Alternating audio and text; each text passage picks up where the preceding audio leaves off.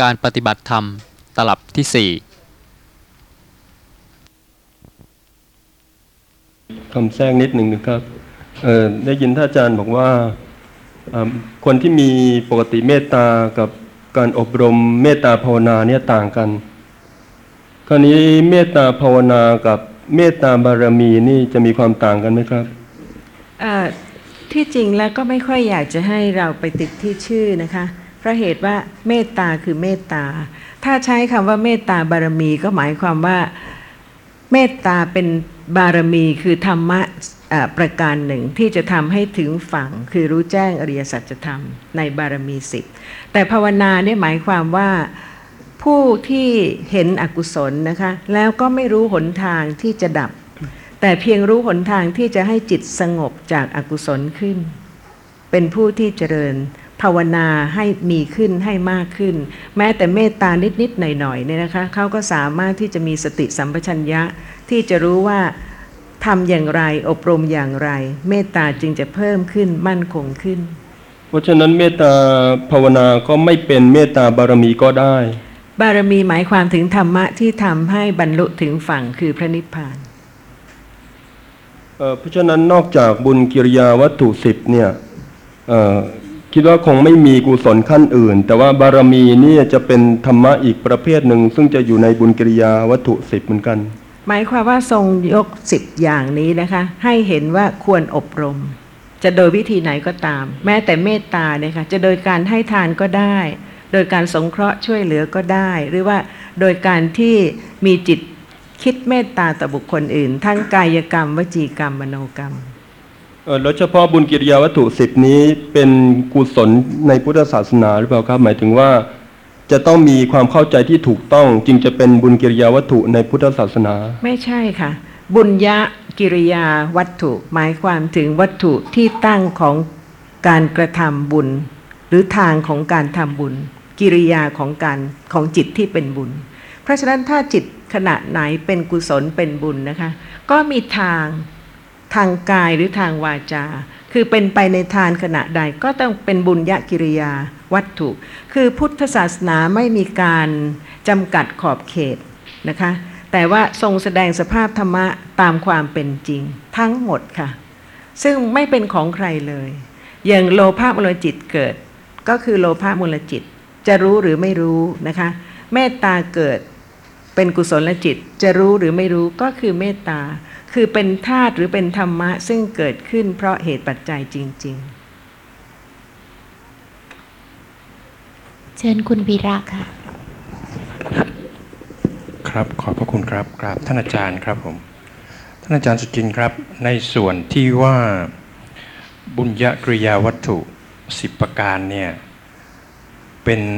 ที่เรื่องสำคัญก็คือเรื่องภาวนาที่ผมฟังในช่วงในช่วงแรกนะครับ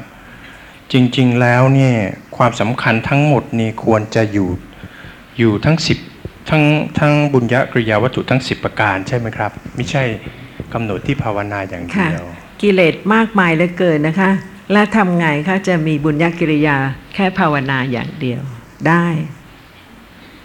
ครับ ต้องขัดถูกันมากมายเหลือเกินค่ะ ทั้งสิบ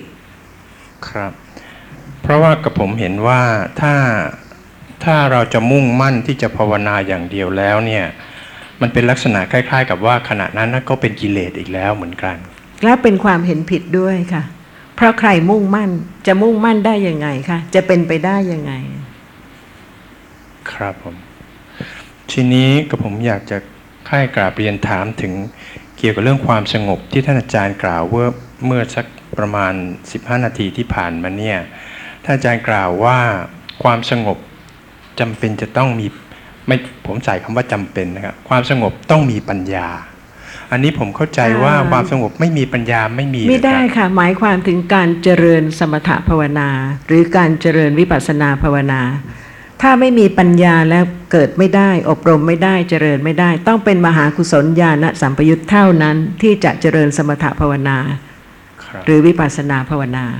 แต่ไม่ได้หมายความว่าความสงบจะเกิดไม่ได้ ถ้าไม่มีปัญญา เพราะเหตุว่าผู้ที่เขาสะสมเมตตากรุณามานะคะ มีปัจจัยที่กุศลจิต มีเมตตาเกิดร่วมด้วย ขณะใดก็เป็นกุศลจิตที่มีเมตตาขณะนั้น ไม่จำเป็นต้องมีปัญญา แต่การที่จะอบรมเจริญสมถะภาวนา คือความสงบของจิตให้มั่นคงขึ้น ต้องเป็นผู้ที่ประกอบด้วยปัญญาหรือขณะนั้น เป็นมหากุศลญาณสัมปยุตค่ะ เพราะฉะนั้นก็สะก็ก็สามารถที่จะผนวกได้ว่า การเจริญบุญญกิริยาวัตถุสิบเนี่ยก็ไม่จำเป็นจะต้องมุ่งหวังเพื่อจะให้ปัญญาเกิด อ่าไม่ใช่ค่ะบุญญกิริยาวัตถุเป็นแต่เพียงอาการกิริยาของบุญหรือของกุศลจิตทางกายทางวาจาทางใจ ประมวลแล้วมีสิบค่ะทานก็เป็นหนึ่งในบุญญกิริยา ขณะใดที่กุศลจิตเกิดเป็นไปในการให้ก็มีการให้เกิดขึ้น ขณะนั้นก็มีปัญญาแค่ทาน ไม่มีปัญญาเลยค่ะ ก็ได้ คุณวีระเคยให้ทานเนี่ยมีปัญญาไหมคะ ขณะที่ให้ ปัญญาก็คือความรู้ในสภาพธรรมตามความเป็นจริงที่ปรากฏ มหากุศลญาณสัมปยุตมีความเห็นถูก เพราะฉะนั้นขณะให้ทานผมให้ไปด้วยความ สงสารหรือความค่ะเมตตาประทานโทษความเมตตาเท่านั้นเองค่ะก็ไม่ได้ระลึกรู้สภาพธรรมที่ค่ะปรากฏ เพราะฉะนั้นขณะนั้นก็ไม่ใช่มหากุศลญาณสัมปยุตต่อเมื่อใดนะคะมหากุศลญาณสัมปยุตคือมีปัญญาเจตสิกเกิดร่วมด้วย รู้สภาพจิต รู้เหตุรู้ผลรู้เรื่องกรรม คือเป็นปัญญาความเห็นถูกต้องเกิดเมื่อไหร่ ขณะนั้นก็ไม่ใช่คุณวีระ แต่เป็นจิตที่มีปัญญาเจตสิกเกิดร่วมด้วยจึงเห็นถูก ครับกราบขอบพระคุณครับ ค่ะ อาจารย์คะในบุญญกิริยาวัตถุที่คุณวีระกล่าวเมื่อกี้ คุณวีระก็บอกว่า จะเจริญภาวนาอย่างเดียวก็ไม่ได้ทีนี้อาจารย์ก็ว่าทานศีลอย่างเดียว บางทีก็ไม่มีปัญญา ถ้าสมมุติว่าจะเจริญบุญญกิริยาวัตถุสิบเนี่ยให้ยิ่งยิ่งขึ้นก็ควรที่จะปฏิบัติให้ครบทั้งสิบเลยหรือเปล่าคะคะตอนต้นคุณ พันธิพาพูดถึงเรื่องบุญญกิริยาวัตถุนะคะค่ะบอกว่าถ้าชาวพุทธเราทำแค่สิบเนี่ยก็พอแล้วใช่ไหมคะค่ะค่ะสิบนี่รวมหมดแล้วค่ะ แต่ก็บางทีเราทำไม่ได้หมดนะก็ถ้าสิบพอพอไหมใช่ไหมคะคำถามที่ว่าเลยค่ะค่ะกุศลทั้งหมดก็รวมอยู่ในสิบอยู่ทีแล้นี้ว ทีนี้ว่าถ้าบางอย่างเราทำไม่ได้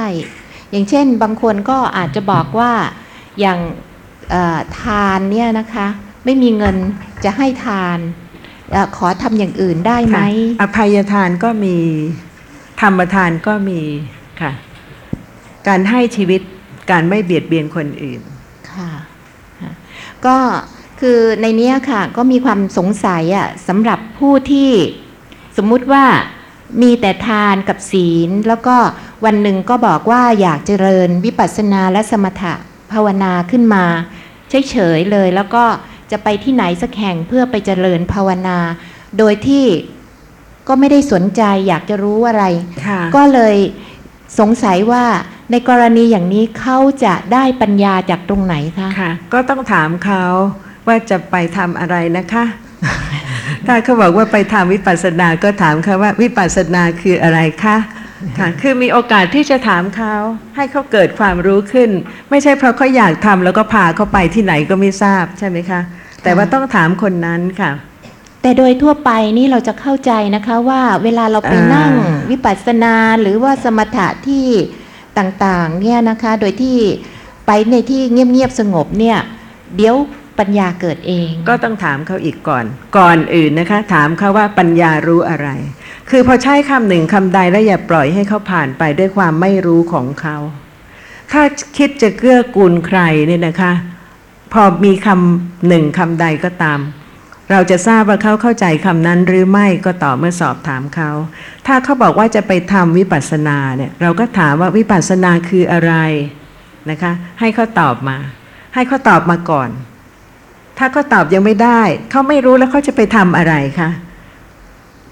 แล้วอย่างนี้จะเป็นความจริงไหมคะที่มีคำว่าสมาธิเเป็นบาตร หรือเป็นปัจจัยให้เกิดปัญญาค่ะเป็นความจริงหรือเปล่าคะอ่าเป็นความจริงนะคะ แต่ว่าแต่ว่านะคะ ชาวพุทธเนี่ยค่ะ ชอบที่จะไปหยิบพยัญชนะนิดหนึ่งวรรคหนึ่งตอนหนึ่งหรือว่าย่อหน้าหนึ่งจากพระไตรปิฎกโดยที่ไม่ได้ศึกษาตั้งแต่ต้น เพราะฉะนั้นถ้าอย่างดิฉันไม่มีความรู้เรื่องคอมพิวเตอร์ไม่มีความรู้เรื่องแพทย์ เรื่องเคมีเรื่องอะไรเลยนะคะ ก็ไปเจอคำไหนก็ไม่ทราบค่ะ แล้วก็หยิบคำนั้นขึ้นมาก็เก๋ที่จะพูดนะคะ โดยที่ไม่รู้เรื่องเลย คนรู้เขาก็ต้องรู้ว่านี่ไม่รู้ใช่ไหมคะ พูดโดยไม่รู้ เพราะฉะนั้นไม่ใช่ว่าพระพุทธศาสนาเนี่ยนะคะ ชาวพุทธไม่ศึกษาแล้วก็คิดว่าจะเข้าใจพระธรรมได้ โดยเพียงเห็นข้อความแค่นี้ค่ะ ว่าถ้ามี สมาธิแล้วก็จะเป็นบาตให้เกิดปัญญา ไม่รู้ว่าสมาธิอะไรนะคะสัมมาสมาธิหรือมิจฉาสมาธิ ก็ไม่รู้ทางนั้น แต่จะยืนยันคำนี้เอาไว้ว่า เมื่อมีสมาธิแล้วก็จะเกิดปัญญา แล้วจะถูกไหมคะอย่างนี้แล้วถ้าสมาธิก็คือเอกคตาเจตสิกซึ่งเกิดกับจิตทุกดวง กับจิตทุกดวงค่ะ กราบท่านอาจารย์ค่ะคืออการที่เราจะเจริญกุศลทุกประการนี่เป็นสิ่งที่ดีใช่ไหมคะทีนี้จะเรียนถามท่านอาจารย์ว่าถ้าสมมติว่าเราจะศึกษาพุทธศาสนาเพื่อที่จะให้มีปัญญาเกิดขึ้นเนี่ย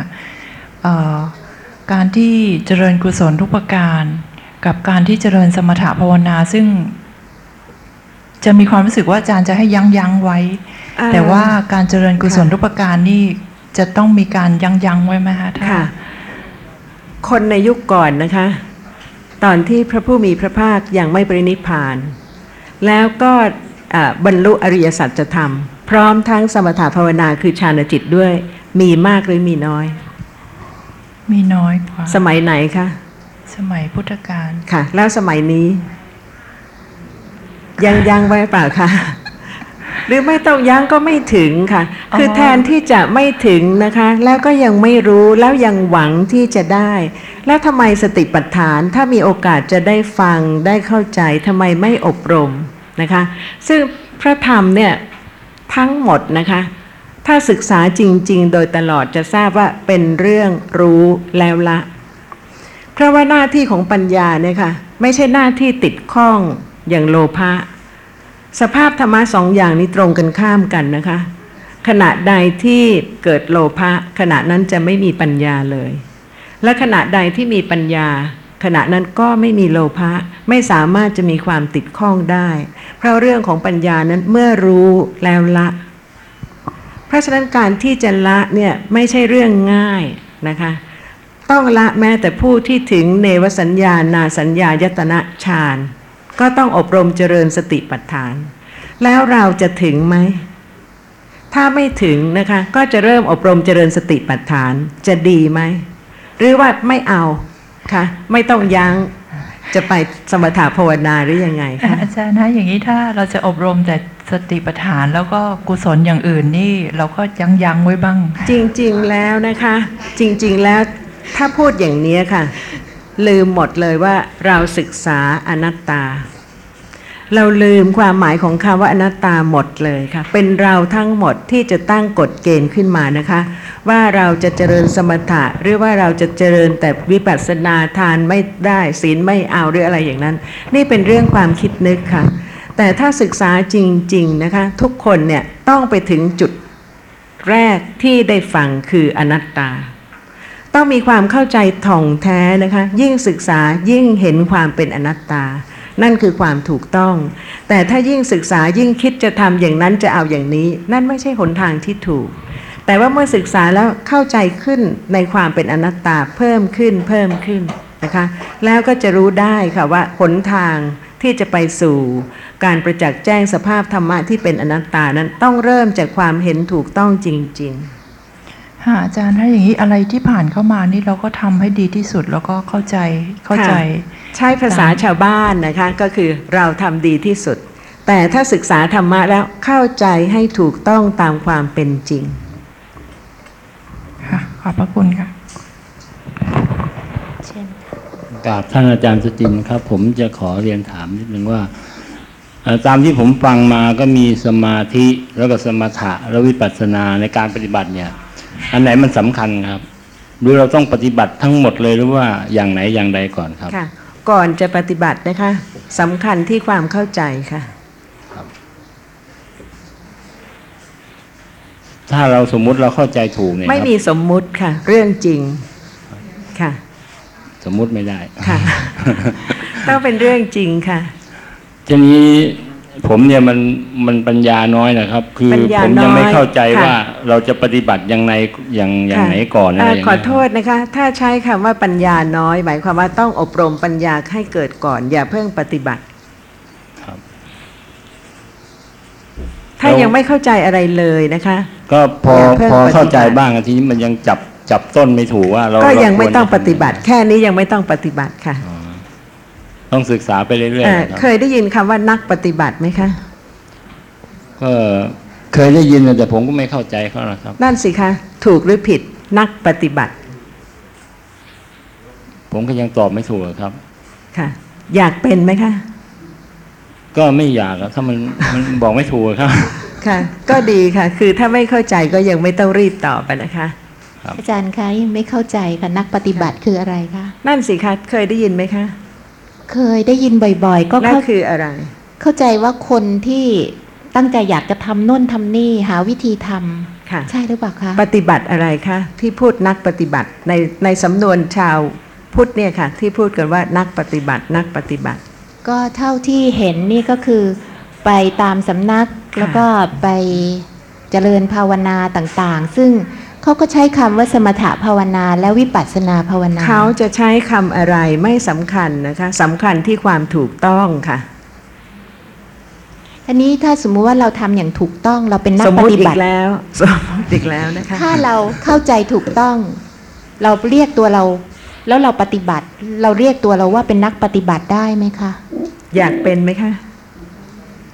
พี่ทราบก็เราปฏิบัตินะคะนั่นสิคะอยากเป็นไหมคะนักปฏิบัติ ไม่อยากค่ะ เพราะว่าถ้าเกิดอยากอาจารย์สอนไว้แล้วอยากก็คือโลภะค่ะถ้าผู้ฟังในขณะนี้นะคะ เข้าใจถูกก็คือว่าอบรมความรู้ให้เกิดขึ้นจากความไม่รู้กำลังอบรมความรู้ค่ะ ที่กำลังฟังเนี่ยนะคะ ไม่เสียเวลาเลยเพราะเหตุว่าได้ยินได้ฟังสิ่งซึ่ง อาจจะไม่เคยฟังมาก่อน หรืออาจจะเคยเข้าใจผิดมาแล้วนะคะ แต่ก็เริ่มที่จะมีความเข้าใจในเหตุผล โดยการพิจารณาของตัวเอง ไม่ใช่ว่าไปรับคำของใคร แล้วก็หยิบมาไว้เก็บเชื่ออย่างนั้นไม่ใช่นะคะ แต่ขณะที่ฟังเนี่ยค่ะพิจารณาถึงความถูกต้องว่าเป็นจริงอย่างนั้นหรือไม่ ถ้าเป็นจริงถูกต้องมีความเห็นถูกเกิดขึ้น นั่นคืออบรม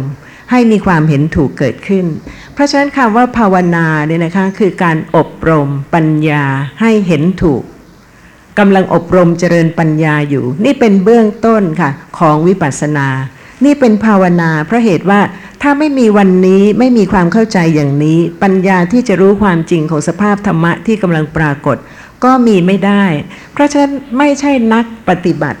นะคะแต่เป็นผู้ที่อบรมเจริญความรู้ถูก ความเห็นถูกทีละเล็กทีละน้อย จนกว่ามีความรู้ประจักษ์แจ้งลักษณะของสภาพธรรมะตามความเป็นจริงได้ แต่ถ้าเป็นนักปฏิบัติก็คงจะผิดนะคะ ครับเดี๋ยวผมขอเรียนถามอีกอย่างครับคือการบริจาคทานนะครับ ที่เขาบอกว่าทำไปด้วยปัญญานะครับ ผมคือส่วนมากผมบริจาคทานแล้วผมก็ไม่รู้ว่าไปคิดยังไง ผมก็ไม่รู้คิดว่า บริจาคไปแล้วกันคิดอย่างนี้ครับทีนี้ที่เขาบอกว่าบริจาคทานแล้วทำไปด้วยปัญญาเนี่ย ผมอยากให้อาจารย์เนี่ยยกตัวอย่างให้ผมฟังสักข้อหนึงครับค่ะ คือบางทีเนี่ยพอได้ยินคำว่าปัญญาเนี่ยทุกคนสนใจ อยากจะให้กุศลทั้งหมดที่ทำมาแล้วเนี่ยประกอบด้วยปัญญาเจตสิกนะคะอย่าลืมว่าโลภะเนี่ยค่ะชอบทุกอย่าง ติดข้องทุกอย่าง อยากได้ทุกอย่าง แต่ปัญญานี่เป็นเรื่องละนะคะ บางครั้งทานนั้นก็ไม่มีปัญญาเจตสิกเกิดร่วมด้วย นานนานแสนนานก็อาจจะมีปัญญาเจตสิกเกิดร่วมด้วยตามความเป็นจริง เพราะฉะนั้นก็ไม่ใช่เราที่จะไปบังคับหรือเราที่จะไปอยากหรือจะติดข้องนะคะ แต่เข้าใจถูกต้องตามความเป็นจริงว่า สภาพธรรมะเป็นอย่างนี้ก็เป็นอย่างนี้ เพราะฉะนั้นเวลาที่ปัญญาไม่เกิดแต่ฟังให้เข้าใจก่อนนะคะ ศึกษาธรรมะให้เข้าใจ แล้วเวลาที่ให้ทานเนี่ย ก็อาจจะมีบางกาละที่ปัญญาเกิดร่วมด้วยในขณะนั้น คือรู้ว่านี่เป็นกุศลกรรม เป็นสิ่งที่ดี แค่นี้ควรจะพอนะคะ คือเป็นสิ่งที่ดีเป็นสิ่งที่ถูกต้อง ขณะนั้นไม่มีความติดข้อง สามารถที่จะสละวัตถุเพื่อประโยชน์สุขของผู้อื่นได้ แต่อย่าไปหวังว่าแหม้กุศลนี้จะให้ผลเกิดบนสวรรค์ชั้นนั้นชั้นนี้หรือว่าอะไรต่างๆต่อไป ซึ่งขณะนั้นนะคะก็ เป็นเรื่องของความคิดนึก แต่แม้เพียงความเห็นถูกว่าขณะนั้นนะคะ เป็นสิ่งที่เป็นกุศล เป็นสภาพธรรมะที่ดีครับนั่นก็เป็นความเห็นถูกครับเพราะว่าบางครั้ปังญญาเป็นเรื่องของความเห็นถูกทั้งหมดค่ะ ครับ บางบางครั้งนี่นะครับ เราทำทานไปเราก็ไม่ได้หวังอะไรแต่จิตลึกๆเนี่ยมันคิดอะครับ ไม่รู้มันก็รู้ว่ามันบังคับไม่ได้ครับทีนี้ว่าไม่รู้จะทำยังไงไม่ให้มันคิดแต่มันอดไม่ได้อย่างเงี้ยก็ไม่ต้องทำ ไม่ต้องทำค่ะรู้เข้าใจถูกต้องคือค่ะให้เรารู้ตามจิตมันใช่ไหมว่าจิตมันมันคิดไปอสย่างภานี้พธรรมะคิดเป็นจริงอย่างไรเนี่ยนะคะ ใครเปลี่ยนแปลงสภาพธรรมะนั้นไม่ได้เลยครับ อย่างเห็นขณะเนี้ยเปลี่ยนให้เป็นอย่างอื่นไม่ได้ ได้ยินขณะนี้เปลี่ยนให้เป็นอย่างอื่นไม่ได้ ความติดข้องเกิดขึ้นจะเปลี่ยนความติดข้องให้เป็นอย่างอื่นไม่ได้ แต่สามารถที่จะอบรมความรู้ถูกว่าเป็นสภาพธรรมะแต่ละอย่าง แล้วอีกมีอีกอย่างครับบางครั้งเมื่อก่อนนั้นผมไม่ค่อยได้ศึกษาธรรมะคือผมไม่ค่อยเข้าใจนะครับอันนี้พอมาตอนนี้มาศึกษาพอจะรู้เรื่องบางรู้เรื่องบางไม่รู้เรื่องบาง รู้สึกความสงสัยมันมากเหลือเกินนะครับ มันเป็นเพราะอะไรครับอย่างเนี้ย เหตุผลนะครับ สงสัยอะไรคะก็บางครั้งอย่างอย่างผมเคยฟังอาจารย์พูดว่าเวลาชวนไปตลาดไปซื้อของเนี่ยไปได้ แต่ถ้าชวนไปปฏิบัติธรรมเนี่ย ถ้าไม่รู้ก็ไปศึกชวนชวนไปปฏิบัติไม่ได้ธรรมมีเลยคะ ก็เหมือนหมายหมายว่าชวนกันไปทำบุญอะไรอย่างเงี้ย ผมก็ไม่เข้าใจนะคือ ผมเคยฟังท่านอาจารย์พูดอย่างเงี้ยค่ะถ้าในในฟังเทปก็อะต้องฟังละเอียดค่ะ ไม่ได้ชวนไปปฏิบัติธรรมก็ไม่รู้ที่อาจารย์พูดไว้ในเทปนะค่ะครับก็ชวนฟังธรรมะครับค่ะแล้วทีนี้ก็ก็ปฏิบัติไม่ถูกอย่างเช่นอาอ่าอาจารย์สมมุติว่าดิฉันเห็ไม่ได้บอกให้ใครปฏิบัติอะไรเลยนะคะให้ฟังให้เข้าใจค่ะ ครับ ครับอันนี้อ่าผมค่ะก็เข้าใจผมว่าอาจจะพูดผิดไปก็ขออภัยด้วยนะครับ อันนี้อย่างอาจารย์กำหนดว่าเอ่อสมมุติว่าผมฟังอาจารย์บอกเห็นเวลาเนี้ยเห็น ผมก็รู้ว่าเห็นแต่กำหนดไม่ได้เลยว่านามเห็น ไม่เป็นได้ให้ไปกำหนดค่ะกำหนดได้ไม่ได้ก็ถูกแล้วไงคะมันคล้ายๆ ฟังอะเข้าใจ แต่พอปฏิบัติมันนั่นสิทำม่คะด้ไปพอปฏิบัตินี่ก็ผิดแล้วค่ะครับค่ะ พอจะศึกษาตามที่ที่ที่ได้ได้อบรมมาเงี้ยมันมันไม่เข้ามันทำไม่ได้เลยทำไม่ได้เพราะเป็นอัตตาในความเห็นว่าเป็นเราทำไม่ได้ ครับค่ะ ถ้ารู้ว่าเป็นอนัตตา ไม่ต้องทำรู้เข้าใจขึ้นทีละเล็กทีละน้อย ครับเอาเอาแค่เป็นอนัตตาเงี้ยก็กำหนดเอาอย่างเงี้ยแค่ไหมครับว่าเราไม่ใช่บังคับไปด้กำหนด ไม่ใช่ไปกำหนดฟังให้เข้าใจอ๋อแล้วก็เข้าใจขึ้น แล้วก็เข้าใจขึ้นอีก เข้าใจขึ้นอีกค่ะ เข้าใจขึ้นเรื่อยๆ ทีละเล็กทีละน้อยค่ะครับครับขอบพระคุณมากอะชอบอาพอใจที่จะเข้าใจไหมคะ หรือจะไปปฏิบัติผม อยากจะเข้าใจอะครับ ค่ะที่ก็ถามดีท่านแล้วอาจารย์ค่ะเนี่ยคือ อยากให้เข้าใจก่อนในปฏิบัตินี่ผมว่ามันถ้าไม่เข้าใจทำยังไงมันก็ไม่ถูกอะครับ ครับขอบคุณมากครับ ค่ะ ก็คงจะต้องฟังต่อไปเรื่อยๆก่อนนะคะ เรียนเชิญค่ะ ขอบคุณขคอรับประทาเอ่นโทอษนะคะ ฟังดูเหมือนกับไม่ให้ใครทำอะไรดูจะไม่ค่อยๆก้าวหน้าใช่ไหมคะ แต่ความจริงแล้วเป็นเรื่องละโลภะทั้งหมด ค่อยๆละความติดข้องต้องการ ขอบคุณค่ะ กราบท่านอาจารย์สุจินนะคะ คือจากที่เห็นว่าผู้ที่ไปประพฤติปฏิบัติเนี่ยนะคะที่เรียกกันอย่างนั้นเนี่ยคือดิฉันมีความรู้สึกว่าไปง่าย เพราะว่าแค่เอาละแต่งชุดขาวก็ไปได้แล้ว แล้วเหมือนว่าปฏิบัติได้แล้ว แต่สำหรับที่ท่านอาจารย์บรรยายเนี่ยนะคะการที่จะเข้าใจการเจริญสติปัฏฐานเนยคะดิฉันเชื่อว่าเป็นเรื่องที่ยากแล้วก็ยากมาก ๆ เพราะฉะนั้นผู้ที่อยากจะปฏิบัติเนี่ยค่ะก็ไม่มีความยังไงฮะ เออคือว่าอดทนพอ คือฟังปั๊บไม่เข้าใจก็เอ๊ะไปนั่งปฏิบัตินี่มันง่ายกว่า ท่านอาจารย์คิดว่าเป็นอย่างนั้นบ้างไหมคะค่ะเพราะว่าท่านเหล่านั้นนะคะไม่ทราบว่า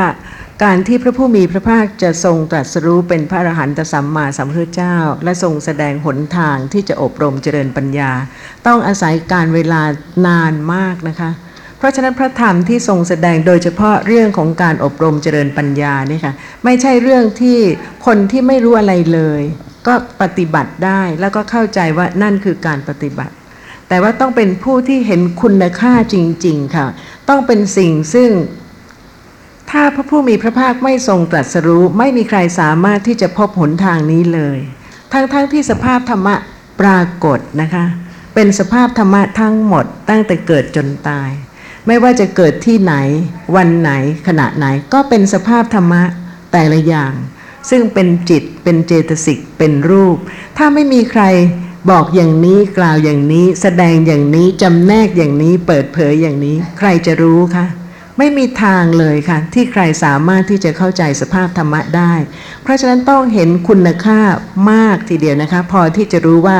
ถ้าไม่ศึกษาให้เข้าใจจริง ๆ จะไม่มีทางที่เข้าใจพระพุทธศาสนาเลยเพราะเหตุว่าศาสนา พุทธเป็นคำสอนของพระบรมศาสดาของผู้ที่ตรัสรู้ ไม่ใช่ผู้ที่เพียงคิดเอาเองนะคะตรึกตรองแล้วก็แสดง แต่ว่าต้องต้องเป็นผู้ที่ประจักษ์แจ้งความจริงของสภาพธรรมะ แล้วก็ทรงแสดงให้ผู้อื่นเนี่ยสามารถที่จะพิจารณาอบรม ปัญญาเพิ่มขึ้นได้ ขอบพระคุณนะอาจารย์ฮะแล้วถ้าเผื่อว่าเราอบรมเจริญสติปัฏฐานแล้วเนี่ย ถ้าดิฉันจะกล่าวว่า จะทำให้ทุกข์ลดน้อยลงอย่างนี้คิดว่าได้ไหมคะอ่าคงจะไม่ต้องเอาอะไรมาล่อหรือมาหวังหรือมาเกี่ยว ให้คนอื่นคิดว่าต้องได้นะคะ ดีหรืออะไรอย่างนั้นค่ะ เพราะว่าเป็นเรื่องของปัญญา เราก็ทราบว่าขณะใดที่ปัญญาเกิด ขณะนั้นทุกข์ด้วยกิเลสจะไม่มีขอบพระคุณฮะตอนนี้เอ่อที่กล่าวว่าเอ่อ การที่ท่านอาจารย์สุจินสอนแนวทางจริญสิบปัฏฐานนี่ฮะที่ว่ายากเนี่ยก็คืออย่างว่าเอาละทางตาเนี่ยฮะท่านจะบอกว่าจะเห็นแต่สีก็มีหลายสีที่ปรากฏทางตา ที่มาถึงทางลิ้นก็จะมีรสเค็มหวานเปรี้ยวอะไรอย่างเงี้ยนะคะ ทีนี้ขณะที่รับประทานไปแล้วเนี่ยเกิดทานกุ้งเผาขึ้นมาอย่างเงี้ยไประลึกถึงกุ้งเผาขณะนั้นมันก็ไม่ใช่ระลึกถึงรสอะไรแล้ว ขณะนั้นจิตจะระลึกถึงบัญญัติได้ไหมคะคือไม่เนี่ยค่ะเวลาที่จะพิจารณาเนี่ยมันยากอย่างนี้ยค่ะท่านอาจารย์ โดยมากเนี่ยนะคะผู้ที่ศึกษาแล้วเนี่ยมักจะแยกออกไปเป็นตอนปฏิบัติหรือตอนพิจารณา แต่ถ้าจะให้เข้าใจจริง ๆ ว่าตั้งแต่เกิดจนตายแม้ขณะนี้ เมื่อกี้ได้ยินเสียงอะไรไหมคะได้ยินค่ะค่ะ ถ้าไม่มีจิต ไม่ได้ยิน ไม่มีทางที่อะไรจะปรากฏเลย ต้องใช้อย่างนั้น แต่ว่าเมื่อมีธาตุรู้หรือสภาพรู้นะคะ ขณะนี้ที่ทุกสิ่งทุกอย่างปรากฏ ไม่ว่าจะทางตาปรากฏ หรือว่าเสียงทางหูปรากฏ หรือว่าอ่อนแข็งเย็นร้อนปรากฏ หรือว่าคิดนึกปรากฏ สุขปรากฏ โทมนัสปรากฏ โสมนัสปรากฏ อะไรก็ตามที่ปรากฏทั้งหมด เพราะจิตเกิดรู้แล้วดับ แต่ว่าไม่มีใครที่จะพิจารณาถึงสภาพรู้หรือธาตุรู้ เพราะว่าไม่มีใครบอกไม่มีใครสอนใช่ไหมคะ ไม่มีทางที่จะรู้เลยว่าธาตุรู้เนี่ยมีลักษณะที่เป็นสภาพหรือธาตุชนิดหนึ่ง ซึ่งเกิดขึ้นรู้สิ่งหนึ่งสิ่งใดแล้วก็ดับทันที ขณะนี้ค่ะ มีธาตุรู้ซึ่งเกิดขึ้น รู้สิ่งหนึ่งสิ่งใดแล้วก็ดับทันที ถ้าเข้าใจอย่างนี้นะคะก็จะค่อยๆเข้าใจลักษณะของสภาพรู้ หรือธาตุรู้ขึ้น ไม่ว่าจะคิดอย่างไรว่ากุ้งเผานะคะ หรือว่าไม่ใช่กุ้งเผาหรืออะไรทั้งหมด ก็เพราะจิตคิดจิตทั้งหมดทุกอย่างที่จะปรากฏนั่นเพราะจิตกราบขอบพระคุณค่ะ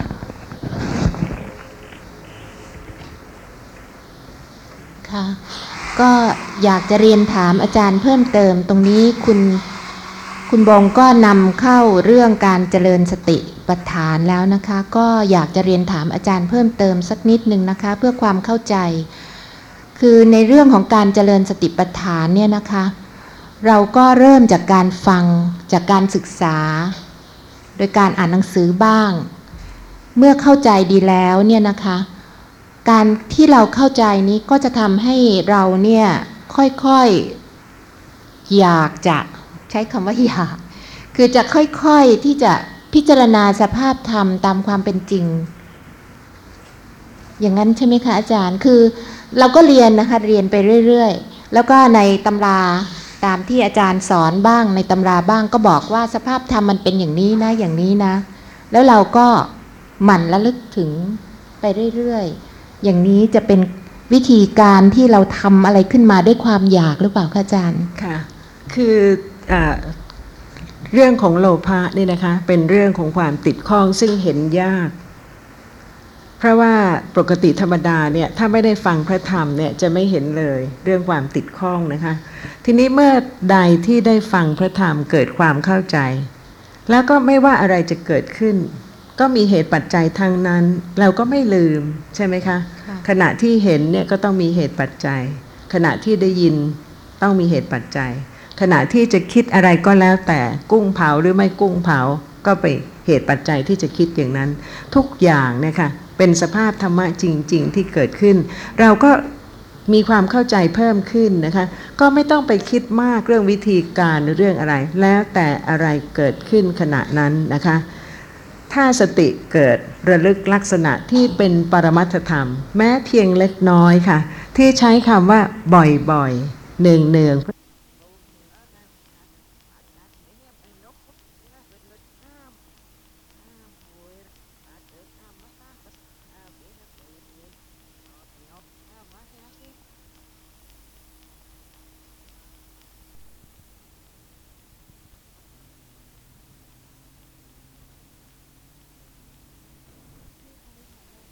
ที่ใช้คำว่าบ่อยๆเนืองๆเพราะเหตุว่าสภาพธรรมะเกิดดับเร็วมาก มากจนกระทั่งทุกคนเนี่ยไม่เห็นการดับนะคะ แล้วก็รวมทุกทวารเป็นเราเป็นตัวตน เพราะฉะนั้นกว่าจะค่อยๆคคลาย การไม่รู้เป็นเพิ่มความรู้ขึ้นเนี่ยนะคะ ทีละเล็กทีละน้อย แม้เพียงชั่วไก่ปรบปีกหรืออะไรที่ว่ากันแสนสั้นเนี่ยนะคะ นิดเดียวเล็กน้อยเนี่ย ก็จะเห็นคุณค่าว่าขณะนั้นนะคะ เป็นสติที่ระลึกลักษณะของสภาพธรรมะที่เป็นปรมัตธรรม แล้วหลงลืมสติก็เป็นเรื่องของเหตุปัจจัย และถ้าสติจะเกิดอีก ก็เป็นขณะที่มีเหตุปัจจัยที่สติจะเกิด ก็อบรมไปสบายสบายโดยที่ว่าไม่มีความกังวล ซึ่งเป็นเรื่องของโลภะไม่มีความอยากที่จะให้มีสติมากๆ ซึ่งเป็นเรื่องของโลภะเพราะเหตุว่าหนทางนี้นะคะ เป็นหนทางละ ถ้าไม่เห็นโลภะก็ไม่ได้ละโลภะเลย ก็เป็นไปกับโลภะเรื่อยๆค่ะค่ะทีนี้ในลักษณะที่เราพิจารณาไปคิดไปด้วยเนี่ยนะคะ เป็นของธรรมดาค่ะ ทีนี้เราก็พอรู้แล้วเราก็อย่างที่อาจารย์ใช้คำว่าให้น้อมไปอีก น้อมไปอีกเนี่ยอาจารย์หมายความว่ายังไงคะหมายความว่าความรู้ไม่พอค่ะ รู้นิดนึงก็ไม่พอ แต่ว่าไม่ได้หมายความว่ามีตัวตนนะคะขณะกำลังฟังเนี่ยกำลังน้อมอยู่ โดยไม่ใช่เราค่ะ สังขารขันธ์จากความไม่รู้น้อมไปสู่ความรู้ เพราะฉะนั้นเวลาที่ฟังนะคะ คนที่ยังมีความเป็นตัวตนอยู่เนี่ยก็จะเป็นตัวตนที่จะทำหมดเลยใช่ค่ะได้ยินคำว่าน้อมก็คือจะน้อมจะทำแต่ถ้ารู้ว่าเป็นอนัตตาจริง ๆ ขณะนี้สภาพธรรมะกำลังน้อมไป น้อมไปทุกขณะที่จะเข้าใจขึ้น แต่เราไม่ค่อยจะรู้ว่าเป็นอนัตตา ก็ไม่ลืมสิคะคือหมายความว่าคำใดที่ได้ฟังนะคะ ไม่ลืมคำนั้นจำไว้แล้วก็ค่อยๆเข้าใจขึ้น ตรงเนี้ยค่ะ มันไม่ยอมจำอะค่ะต้องสะสมค่ะค่ะสะสมจนกระทั่งไม่ต้องทำอะไรเลย ก็มีความเข้าใจจริง ๆ ในความเป็นอนัตตา ทีนี้ถ้าสมมติว่าเรา อย่างเนี้ยนะคะ พิจารณาไปน้อมไปบ่อยๆ ไม่ใช่เงๆน้อมไปเองนะคะเขาน้อมไปไม่ใช่เขาน้เราอมเขาค่ะน้อมค่ะสภาพธรรมะน้อมค่ะไป ทีนี้ถ้าน้อมไปบ่อยๆ เนี่ยนะคะ ท้ายที่สุดเนี่ยก็จะเป็นการระลึกรู้ที่เราเรียกว่าสติปัฏฐานเกิดขึ้นเองใช่ไหมเพราะคะว่าไม่ทราบคุณพันธิพาอ่าฟังมานานเท่าไหร่แล้วคะก็ประมาณ เกือบสามปีเกือบค่ะสามปี ค่อยๆน้อมมาทั้งสามปีเลยค่ะ จริงๆนะคะ ไม่ใช่ตัวคุณพันธิพาตั้งใจน้อม แต่ว่าไม่ว่าจะมีการฟังวิทยุมีการคิด มีการไต่ถามมีการสนทนาทั้งหมดเนี่ยค่ะ คือสภาพธรรมะเนี่ยปรุงแต่งน้อมไปเรื่อยๆค่ะค่ะจนกว่าจะถึงวาระที่เป็นสติปัฏฐานนะคะ ความรู้ทั้งหมดจากการฟัง จะช่วยทำให้เข้าใจ สภาพที่ปรากฏกับสติตามความเป็นจริง เพราะขณะนี้สภาพธรรมะก็ปรากฏ แต่เมื่อสติปัฏฐานไม่ระลึกนะคะ หรือว่าถ้าถ้าความรู้ไม่พอ ถึงแม้ว่าสติปัฏฐานระลึกก็ไม่ได้ตรงตามที่ได้เคยฟังมาแล้วทั้งหมด มีตัวตนเข้ามาพูดแล้วค่ะ นี่เป็นนามธรรมเป็นสภาพรู้ หรือว่าแข็งนี่เป็นรูปธรรมนะคะปรากฏทางกายหรืออะไรอย่างนั้น นี่ก็แสดงเห็นว่านะคะความเข้าใจเนี่ยค่ะต้องเป็นการอบรม โดยที่ว่าไม่ใช่เป็นการมาท่องนะคะ แต่ต้องพิจารณาไตรตรองและค่อยๆ น้อมไปสู่ความจริง จนกระทั่งเป็นความรู้ อาจารย์คะตอนที่สติปัฏฐานเกิดแล้วเนี่ยจะไม่มีความสงสัยอะไรอีกแล้วใช่ไหมคะหมายความว่าขต่างณะจากแรกก็เป็นพระโสดาบันเลยค่ะสติปัฏฐานค่ะ ก็คือสติปัฏฐานนี่ค่ะระลึกลักษณะที่เป็นปรมัตถ์นั่นคือสติปัฏฐาน ใช่ค่ะอาจารย์หมายถึงพระโสดาบันนี่ถ้าพูดอย่างคุณพันธิพาก็คือพอสติปัฏฐานเกิดก็เป็นพระโสดาบันอ๋อค่ะก็อาจารย์ก็เอ่อหมายความว่า จะยังคงมีความสงสัยต่อไป ความสงสัยไม่เกิดร่วม ไม่เกิดบจิตร่วมในขณะในนั้นขณะแต่ไม่นั้นได้ดับหมดไปค่ะค่ะ พอมันเกิดขึ้น สติปัฏฐานดับไปแล้ว ก็อาจจะสงสัยได้ค่ะในลักษณะที่เกิดขึ้นเมื่อสักครู่จนนี้กว่าจะถึงโลกุตระจิต ดับวิจิกิจฉานุสัยค่ะ ยากเลยง่ายคะรู้สึกอีกนานค่ะ ก็เป็นเรื่องที่ แต่ละบุคคลเนี่ยค่ะรู้จักตัวเอง ตรงนะคะไม่ต้องถามใคร แล้วก็มีความเข้าใจถูกต้องด้วย ว่ายังมีความสงสัย หรือว่ามีความแจ่มแจ้ง ในลักษณะของสภาพธรรมะที่สติกำลังระลึก เชิญคุณอนบค่ะครับขอขอกราบเรียนถามท่านอาจารย์ครับ อยากให้ท่านอาจารย์ช่วยสรุปว่าสำหรับ ผู้ที่บุกบางบุคคลนะที่ได้ฟังธรรมะแล้วฮะแล้วก็เข้าใจเรื่องสภาพธรรมะว่าเป็นอนัตตานะแล้วเข้าใจแนวทางการเจริญสติปัฏฐานพอสมควรแล้วนะฮะแต่ก็ยังกล่าวว่าสติไม่เกิดเนี่ยฮะโดยที่ก็มีความเข้าใจแล้วพื้นแล้วฐานเบื้องจะให้ต้นกล่าวว่ายังไงคะครับตอนนี้ผู้ที่อยากเข้าใจแล้วศึกษามาแล้วจะให้กล่าวว่ายังไง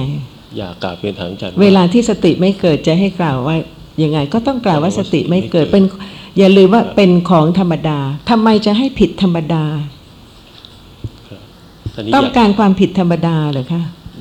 ครับอยากเรียนถามท่านอาจารย์ว่าเอ่อยังจะมีอะไรเป็นเครื่องกั้นหรืออุปสรรคอีกครับ ในเมื่อเขาก็เข้าใจความเป็น คนที่พูดว่าสติปัฏฐานไม่เกิดครับหมายความว่าขณะนั้นอะไรคะขณะนั้นสติปัฏฐานไม่เกิด เพราะอะไรไม่เกิด ครับ จริง ๆ ผมกราบเรียนถามท่านอาค่ะจารย์ก็อยากให้เกิดแต่ไม่เกิดใช่ไหมคะครับ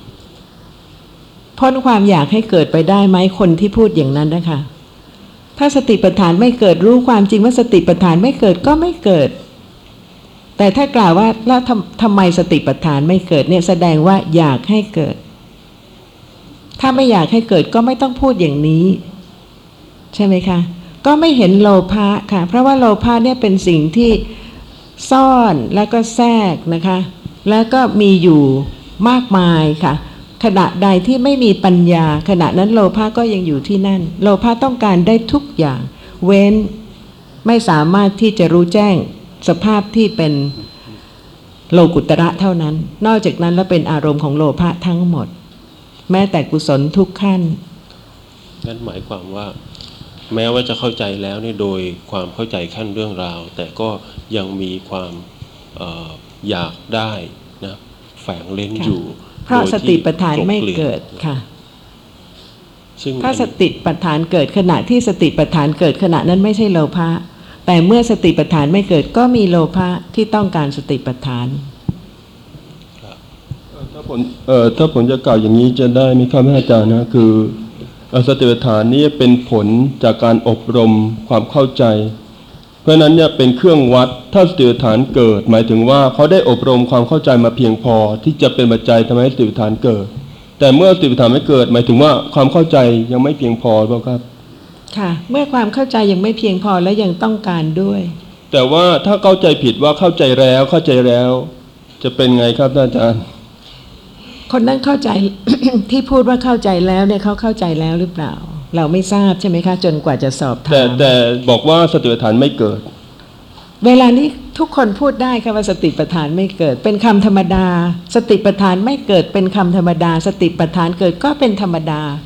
คือเป็นธรรมดาจริง ๆ จะให้สติปัฏฐานเกิดได้ยังไงตลอดเวลา หรือจะให้สำหรับบางท่านนะคะ จะให้หลงลืมสติได้ยังไงตลอดเวลา แต่แต่แต่อันนี้หมายถึงว่าสติปัฏฐานไม่เคยเกิด หรือว่าสติปัฏฐานไม่ค่อยเกิดอ่าสติปัฏฐานยังไม่เคยเกิดฮะแต่ยังไม่เคยเกิดขามีความนะฮะเข้าใจแล้วยังไม่เคยเกิดก็ยังไม่เคยเกิดก็ธรรมดาอีกนะคะแต่ทีนี้ก็ได้คำตอบจากท่านอาจารย์เป็นที่ชัดเจนแล้วว่าก็จริง ๆก็คือโลภะที่แฝงไว้ซึ่งความอยากที่จะได้ถึงผลอันนั้นนะฮะที่ทำให้เป็นเครื่อง กั้น แม้ว่าจะมีความเข้าใจขั้นต้นๆ ซึ่งเป็นการเข้าใจแค่ขั้นเรื่องราวเท่านั้น ค่ะ อย่างบางท่านอาจจะเพิ่งมาวันนี้นะคะ แล้วก็บอกว่าสติปัฏฐานยังไม่เกิด เป็นธรรมดาไหมคะ ค่ะ แล้วทำไมถึงมาฟังวันนี้แล้วจะบอกว่าสติปัฏฐานยังไม่เกิดถ้าพูดตามความเป็นจริงรู้ตามความเป็นจริง โดยไม่ต้องการก็คือพูดความจริงว่า สำหรับเขาสติปัฏฐานยังไม่เกิด แต่ถ้าคนที่มีความอยากให้สติปัฏฐานเกิดนะคะ พอมาฟังแล้วก็อยากให้สติปัฏฐานเกิด แล้วสติปัฏฐานก็ไม่เกิด ก็บอกว่าสติปัฏฐานไม่เกิด เพราะฉะนั้นคำพูดเนี่ยค่ะจะพูดด้วยโลภะก็ได้ หรือจะพูดไม่ได้ใช่ด้วยโลภะก็ได้ คนนั้นเท่านั้นที่จะเป็นผู้ทราบว่าพูดเพราะอะไร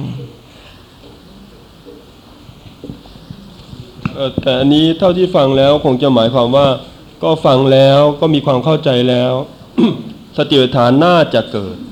แต่สติปัฏฐานก็ไม่เกิดทำไมน่าจะเกิดฟังแค่นี้แล้วสติปัฏฐานน่าจะเกิด ก็ก็เข้าใจว่าฟังมาแล้วไงครับ แล้วก็เข้าใจแล้ว ฟังแล้วเท่าไหร่ล่ะคะ ที่สติปัฏฐานน่าจะเกิดค่ะคนที่ฟังมากกว่านี้ก็ยังไม่เกิดค่ะอันนี้พูดถึงความเข้าใจนะคะอาจารย์สันติ บางคน อาจจะมีความเข้าใจในต่างระดับกันหรือเปล่าคะอย่างเช่น อย่างอาจารย์เนี่ยความเข้าใจในธรรมะที่อาจารย์บรรยายเนี่ยนะคะกับที่เรานั่งฟังอาจารย์บรรยายอยู่เนี่ยอาจารย์ย่อมเข้าใจได้ลึกซึ้งมากกว่าพวกเราที่เพิ่งมานั่งฟังใช่ไหมคะอย่างเวลาอาจารย์สอนเรื่องปัฏฐานเนี่ยค่ะ เวลาอาจารย์กล่าวอะไรออกไปเนี่ยอาจารย์คงจะนึกถึงอะไรที่อาจารย์ศึกษามาอีกตั้งเยอะแยะเลยที่เรายังไม่เคยรู้ เพราะฉะนั้นบางที พวกเรานั่งฟังอาจารย์ก็ว่าอาจารย์กล่าวนั้นเราก็เข้าใจแล้ว แต่เราคงไม่เข้าใจเท่ากับที่อาจารย์เข้าใจ คิดว่าครับความเพราะฉะนั้นเข้าใจคงจะมีหลายระดับปัญญานะคะมีหลายระดับ แม้กระทั่งขั้นการฟัง ขั้นการฟังความเข้าใจก็แตกต่างกันฉะนั้นถ้าบอกว่าเข้าใจแล้วเข้าใจแค่ไหน เข้าใจเพียงพอที่จะเป็นปัจจัยปรุงแต่งให้สติปัฏฐานเกิดหรือยัง ถ้าสติปัฏฐานเกิดได้ก็เพราะว่ามีปัญญาขั้นหนึ่งที่สมบูรณ์พอที่จะทำให้สติปัฏฐานเกิด แต่ถ้าสติปัฏฐานยังไม่เกิด มีความเข้าใจจริง แต่ว่ายังไม่ถึงระดับที่จะเป็นปัจจัยทำให้สติปัฏฐานเกิด ก็ต้องอบรมปัญญาต่อเอ่อถ้าเป็นคนที่เข้าใจ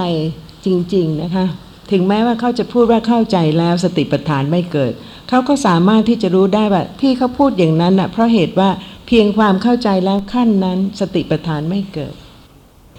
ผมก็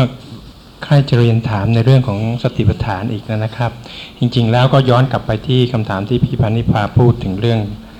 เรื่องของการน้อมไปหรือการสำเนียกสังเกตการพิจารณาเนี่ยนะครับ ที่ตรงนี้เป็นกับผมคิดว่าเป็นเป็นเป็นขัวเลี้ยวหรือเป็นเป็นจุดที่สำคัญทีเดียวซึ่งสำหรับที่สำหรับจะเพิ่มความเข้าใจใน ในเรื่องของการเจริญสติปัฏฐานสำหรับตัวของผมเองนะครับ ในจุดนี้เนี่ยผมคิดว่ากับผมเองก็ยังไม่เข้าใจในในในในประเด็นที่ท่านอาจารย์ได้กล่าวถึงว่าขณะนั้นเนี่ยเป็นสภาพธรรมที่เขาทำหน้าที่น้อมไประลึกไปพิจารณาทบทวนเนืองๆบ่อยๆ นั่นเป็นสภาพธรรมจริง ๆ ไม่ใช่เป็นตัวใครคนหนึ่ง เป็นตัวกับผมหรือใครก็แล้วแต่ ที่ตรงนี้เนี่ยครับท่านอาจารย์ครับ ท่านอาจารย์ก็กล่าวหลายที แต่กับผมก็ไม่เข้าใจ หมายความว่าสภาพนั้นเกิดเนี่ย ไม่ใช่ใครคนหนึ่งที่จะพยายามที่จะทำอะไรสักอย่างหนึ่ง เพราะเข้าใจมาว่าจะต้องทำอย่างนี้ คือหยิบคำพูดขึ้นมาว่า ให้สังเกตสำเนียกเนืองเนืองก็เลยตั้งใจที่จะสังเกตสำเนียกเนืองเนืองขณะนี้เป็นลักษณะของโลภะหรือไงครับ เป็นลักษณะของความกั้น เป็นเครื่องกั้นเป็นลักษณะของตัวตนที่จะทำถ้ามีการจะทำเมื่อไหร่นะคะ ต้องมีเราใช่ไหมคะที่จะทครับมันก็ต้องมีเราที่จะทำค่ะ ถ้าจะทำแต่ถ้าไม่ได้ทำรู้ระลึกได้ขณะเนี้ยมีสภาพรู้ ครับตอนนั้นมันละเอียดมากว่าเอ่อความรู้สึกว่าอยากจะทำหรือจะทำเนี่ย ความอยากความรู้สึกว่าอยากนะมันไม่มี แต่ว่ามีความรู้สึกว่าจะทถ้าทำำค่ะละจนกว่าความรู้สึกนี้จะหมดไป ด้วยความเข้าใจว่าไม่ใช่เราจะทำเพราะฉะนั้นขณะที่กำลังจะทำเนี่ยทราบว่ากำลังจะทำกำลังจะทำนี่ก็คือสภาพธรรมถ้าสติระลึกนะคะ ก็รู้ว่าขณะนั้นเป็นนามธรรม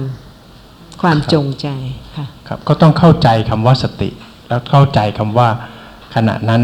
เป็นสภาพอยากจะทำค่ะ คือสภาพธรรมะทั้งหมดที่เรียนมานะคะ จิตกี่ประเภท กามาวจระจิตเท่าไหร่ หรือเจตสิกเท่าไหร่เนี่ย ลักษณะจริง ๆของเขาเนี่ยนะคะ คืออย่างนั้นและกิจของเขาก็คือทำอย่างนั้น แต่ด้วยความไม่รู้เนี่ยจึงยึดถือเขาว่าเป็นเราที่จะทำแต่ความจริงถ้าสภาพธรรมะนั้นไม่มีความจงใจเกิดขึ้นปรากฏ ก็ไม่มีใครสามารถที่จะไปรู้ลักษณะสภาพที่จงใจอย่างนั้นได้ เพราะฉะนั้นทั้งหมดเนี่ยไม่มีตัวตนค่ะ เป็นสภาพธรรมะแต่ละอย่าง แต่เพราะว่าปัญญายังไม่ชินที่จะรู้ว่าเป็นสภาพธรรมะ แม้ว่าฟังมาก็ตามแต่นะคะก็เป็นเพียงเรื่องราว ต่อเมื่อไหร่ที่สติเริ่มระลึก ก็ค่อยๆรู้ลักษณะของปรมัตธรรม ที่เรียนมาเนี่ยค่ะ ไม่ต้องใส่ชื่อ แต่ลักษณะจริง ๆ กิจจริง ๆ ปรากฏให้รู้ว่าเป็นลักษณะของธรรมะที่ต่างกัน แต่ไม่ว่าจะต่างกันอย่างไรนะคะ ก็คือนามธรรมและรูปธรรมสองอย่างเท่านั้น ครับขออีกนิดหนึ่งครับ ในส่วนนี้เนี่ยความที่จะเข้าใจได้จริง ๆ อย่างที่เราจำได้ว่าเจตนาเจตสิกเป็นเป็นหนึ่งในสัพพจิตตสาธารณะซึ่งแยกไปตั้งอีกตั้งหกเจตสิกเนี่ยเจตนาเจตสิกก็เป็นความคืออาจจะเป็นการเข้าใจผิดแน่นอนว่าเจตนา ขณะที่ต้องการจะทำหรือตั้งใจจะทำหรือจงใจจะทำนะก็คือเจตนานั่นเอง ก็เลยเป็นระลึกว่านี่แหละเป็นเจตนาเจตสิกค่ะ นี่ก็แสดงความไม่ทั่วไงคะที่ว่าพอเจตนาปรากฏ หรือว่ามีสติที่รู้ลักษณะที่จงใจ ก็มีความคิดเป็นเราขึ้นมาว่านี่แหละเจตนา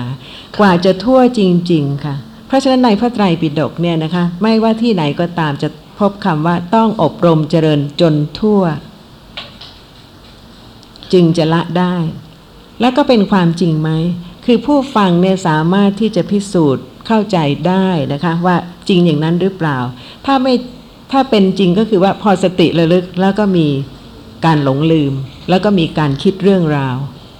เพราะฉะนั้นกว่าจะรู้ว่าแม้ขณะที่คิดนั้นก็คือ สภาพธรรมะที่เป็นนามธรรมซึ่งเกิดต่อ ครับ ก็ผมเข้าใจว่า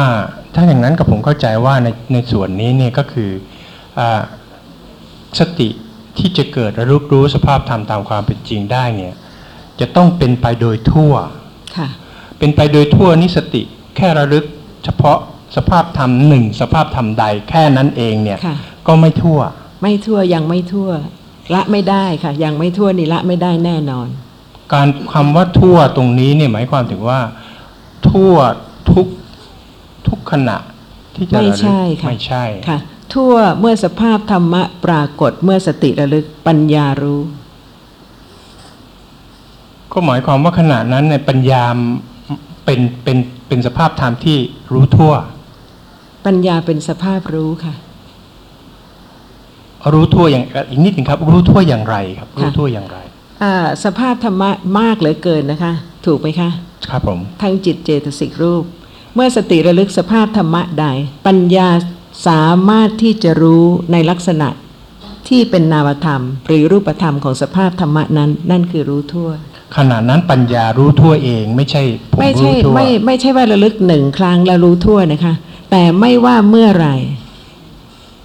ที่สติระลึกปัญญารู้ในสภาพที่เป็นนามธรรม และรูปธรรม ท่านอาจารย์ครับหมายความว่าความเข้าใจตรงนั้นจะต้องเข้าใจด้วยว่าเจตสิกที่เคยเรียนมาทั้งหมดเนี่ยมันมีสภาพอย่างนี้อย่างนี้แตกต่างกันอย่างนี้อย่างนี้ไม่ใช่มีแต่ชื่อแต่มีตัวจริง ๆ ค่ะ ลักษณะจริง ๆ ปรากฏ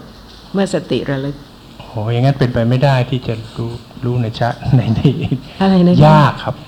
อ่าอก็เป็นเรื่องที่ว่านะคะอบรมค่ะ อบรมปัญญา อันนี้ไม่ควรจะทิ้งเลย พระพุทธศาสนานี่เป็นเรื่องการอบรมปัญญา และการรู้แจ้งอริยสัจธรรมเนี่ยไม่ใช่ไปนั่งนิ่งๆ แล้วก็เกิดดับอะไรขึ้นมาโดยที่ปัญญาไม่รู้อะไรนะคะ แต่เป็นเรื่องเดี๋ยวนี้ปกติธรรมดา เป็นนามธรรมเป็นรูปธรรม เมื่อสติระลึกลักษณะของสภาพธรรมะใดปัญญารู้ในลักษณะที่เป็นนามธรรม หรือรูปธรรมของสภาพธรรมะนั้น และผู้นั้นก็จะรู้ด้วยค่ะว่าปัญญาเนี่ยค่อยๆเพิ่มขึ้นอย่างไร และเมื่อเพิ่มเข้าเพิ่มขึ้นเนี่ยถึงระดับละคลายอย่างไร จากสิ่งที่กำลังปรากฏตามปกติ ครับเมื่อสักกี้เมื่อเมื่อสักครู่นี้กับผมใช้ใช้ความรู้สึกเอ่อมีความรู้สึกออกมาว่าอ๋อเป็นเรื่องยากเป็นเรื่องที่เอ่อเป็นเรื่องที่ที่ทำไม่ได้อย่างนี้เป็นต้นเนี่ยขณะนั้นก็อ่าที่ทำไม่ได้นี่ถูก แต่อบรมได้ ครับ ครับคำว่าอบรมนี่หมายความว่าปัญญาเขาเกิดขึ้นรู้สจาภากพนั้กานรจฟังริงไปเลยค่ะ จากขั้นการฟังเข้าใจไปทีละเล็กทีละน้อย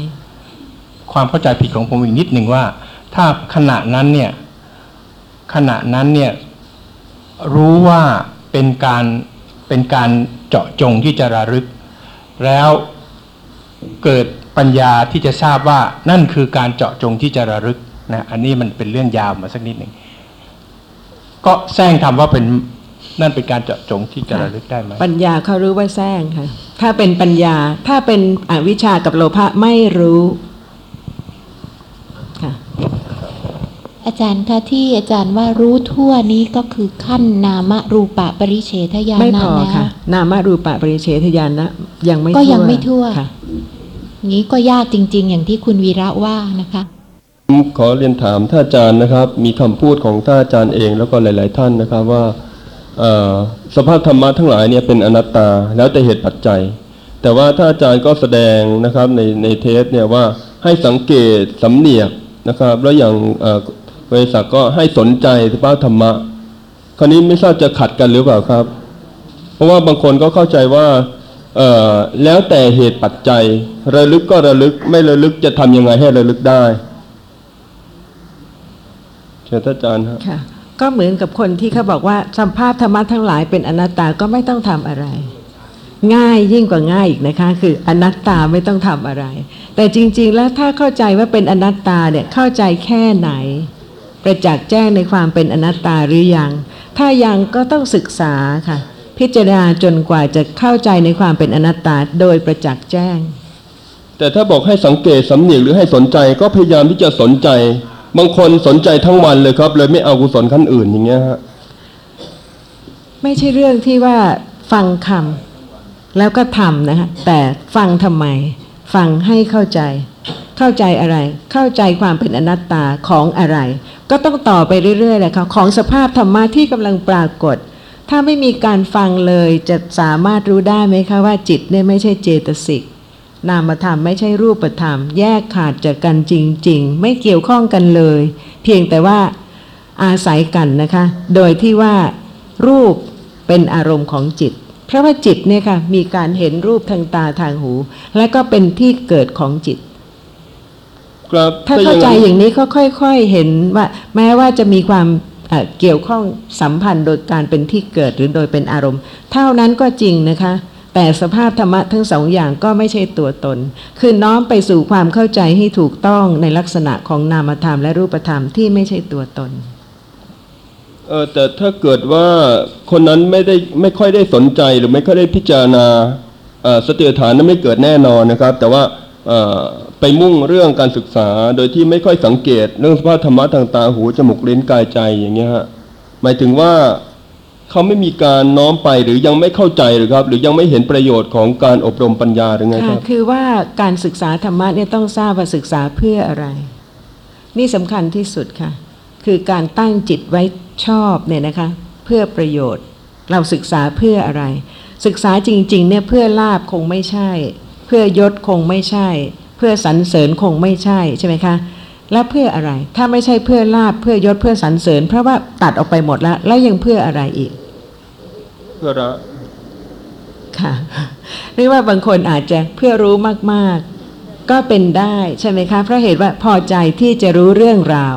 เนี่ยค่ะต้องเป็นผู้ที่ตรงจริง ๆ ว่าเราศึกษาเพื่อเราพอใจที่จะรู้เรื่องราว หรือว่าเราศึกษาเพื่อให้เข้าใจสภาพธรรมะที่กำลังปรากฏ จนกว่าจะประจักษ์แจ้ง เออก็รู้สึกว่าเป็นเรื่องที่ยากครับ เพราะว่าบางคนเนี่ยไม่น้อมไปในการที่จะสังเกตสภาพธรรมะ แล้วก็พยายามชี้แนะให้เขาบอกว่า ก็น้อมไปสิสังเกตสิพิจารณาสิพยายามใส่ใจ ในเมื่อเขาไม่มีความเข้าใจเพียงพอที่จะระลึกได้ ไม่ไม่เราเราไม่ต้องไปให้เขาระลึกนะคะ เป็นไปไม่ได้แต่ให้เขาเข้าใจจุดประสงค์ของเขาก่อนว่าเรียนเพื่ออะไรค่ะ ถ้าเพื่อสอบผิดแน่นอน ในครั้งที่พระผู้มีพระภาคทรงแสดงพระธรรมไม่มีการสอบเลย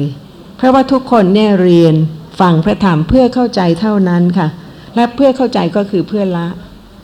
เพราะทีฉะนี้นั้นถ้าก็ไม่เพื่อสอบนะคะ ยังเพื่อรู้อีกใช่ไหมคะ ถึงไม่มีใครสอบก็ตามแต่ แต่ว่าอยากจะรู้เรื่องราวต่างๆ มากๆ อยากจะรู้เรื่องราว เหมือน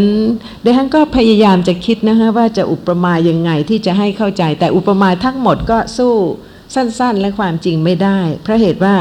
ถ้าจะอุปมาเหมือนกับมีผลไม้ชนิดหนึ่งนะคะ ซึ่งมีเปลือกที่มีลวดลายวิจิตพิสดารมาก แล้วทุกคนก็ไปนั่งติดตามลวดลายที่วิจิตพิสดารข้างนอกเนี่ยนะคะ แต่ว่ายังไม่ได้ลิ้มรสผลไม้นั้นเลย เพราะว่าสนใจ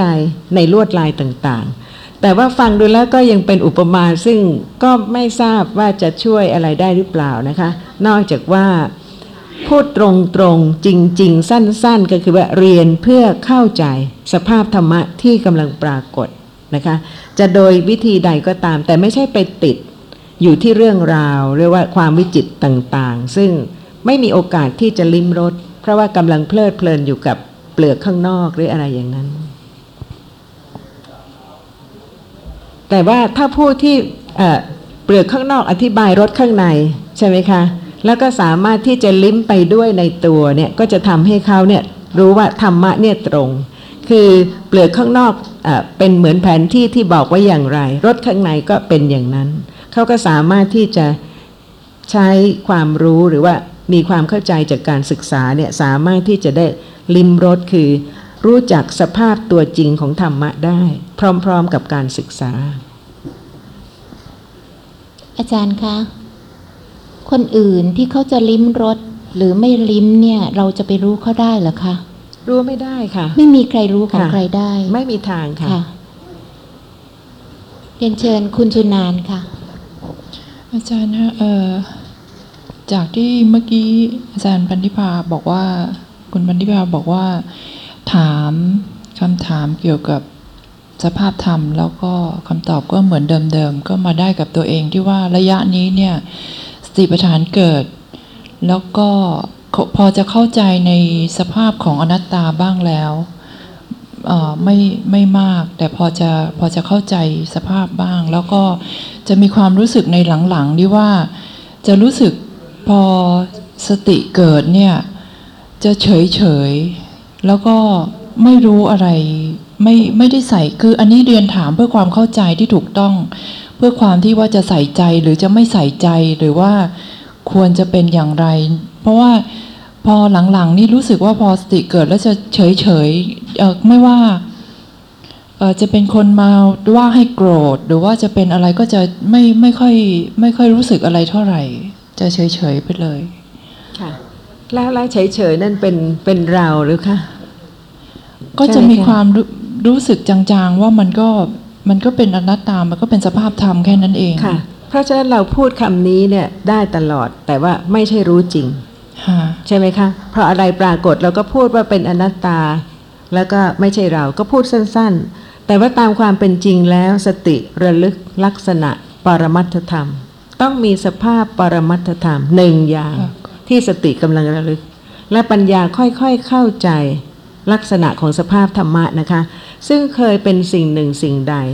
แต่ว่าเมื่อสติระลึกเนี่ยค่ะจะมีลักษณะซึ่งไม่ใช่สิ่งหนึ่งสิ่งใด แต่เป็นสภาพปรมัตธรรม จนกว่าจะค่อยๆชินไปทีละเล็กทีละน้อยค่ะ แล้วก็ไม่ต้องไปคิดว่าจะเฉยหรือไม่เฉยหรืออะไรทั้งสิ้นออบรมเพื่อปัญญารู้ ก็ควรที่จะใส่ใจที่จะสนใจในการที่จะระลึกได้ต่อไป รู้ค่ะ รู้สิ่งที่กำลังปรากฏ ค่อยๆรู้ขึ้นค่ะขอบพระท่านอาจารย์สุจินนะคะ คือเออพูดถึงสติเนี่ยนะคะไม่ใช่สติปัฏฐาน สติที่เกิดโดยที่ไม่มีปัญญาเกิดเริ่มด้วย สติเกิดเนี่ยฮะตอนแรกๆเนี่ยรู้สึกว่าดีใจที่มีโอกาสที่จะได้ให้ระลึกถึงสภาพธรรม แต่พอมาตอนหลังๆเนี่ยสติเกิดขึ้นกลับไม่ดีใจนะคะเพราะไปคิดว่าโอ้โหอีกตั้งนานเนี่ยกว่าจะเกิดอีก มันก็เลยกลายเป็นว่า ตอนแรก ๆ กลายเป็นโลภะนะคะที่สติเกิด พอตอนหลังกลายเป็นโทสะตกลงกุศลเกิดแล้วก็ไม่ได้เป็นกุศลค่ะหลังจากนั้นก็เป็นอกุศลได้ค่ะท่านจ้ะค่ะที่ว่าสติเกิดเนี่ยค่ะขณะนั้นมีอะไรเป็นอารมณ์ สติระลึกอะไร หรือเป็นไปในอะไรระลึกว่าขณะเนี้ยเราจะลึกถึงสิ่งที่เห็นที่ปรากฏทางตาเนี่ยค่ะตอนนี้เป็นเห็นเนี่ยค่ะเห็นสีอะไรอย่างเงี้ยขณะนั้นเราจะระลึกเป็นความคิดนึกหรือเปล่าคะอื มมันบางทีมันก็เป็นอย่างนั้นบ้างนะคะแต่บางทีมันก็ระลึกขึ้นมาโอ้นี่เป็นสีที่ได้ปรากฏนะคะแต่ยังมีตัวตนที่รู้ว่าระลึกค่ะ ไม่ไม่ไม่ใช่ว่าเกิดขึ้นโดยที่ไม่เพได้ราะฉะนั้นรู้ทั้งหมดนี่ไม่ใช่ระลึกลักษณะปรมัตถธรรม แต่ค่ะเป็นการนึกเรื่อง ใช่ใช่ค่ะค่ะเป็นแค่เนี้ยค่ะท่านอาจารย์ แต่จะกล่าวให้ฟังว่าคือพอเกิดขึ้นมาตอนแรกเนี่ยรู้สึกว่าดีใจที่ว่าจะได้เออดีนะมีโอกาสที่ได้ระลึกสภาพธรรมเนี่ยนะคะ เห็นความหลากหลายของสภาพธรรมะไหมเป็คะนอย่างเงี้ยค่ะ กราบท่านอาจารย์ ก็เป็นสภาพธรรมะที่หลากหลาย คือเมื่อไหร่กุศลจิตเกิดก็มีสติแน่นนอยู่แล้วใช่ไหมค่ะคะค่ะเรียนถามอาจารย์ เพิ่มเติมสักนิดหนึ่งนะคะ ต่อจากที่คุณวีระถามเมื่อกี้อะค่ะ ที่คุณวีระบอกว่าเอ่อระลึกรู้จนกระทั่งเอ่อ ชำนาญแล้วแล้วก็เกิดทราบสภาพธรรมตามความเป็นจริงตอนนั้นเนี่ย ในขณะนั้นนี่ก็เป็นอนัตตาไม่มีตัวไม่มีตนอะไรอย่างเนี้ยนะ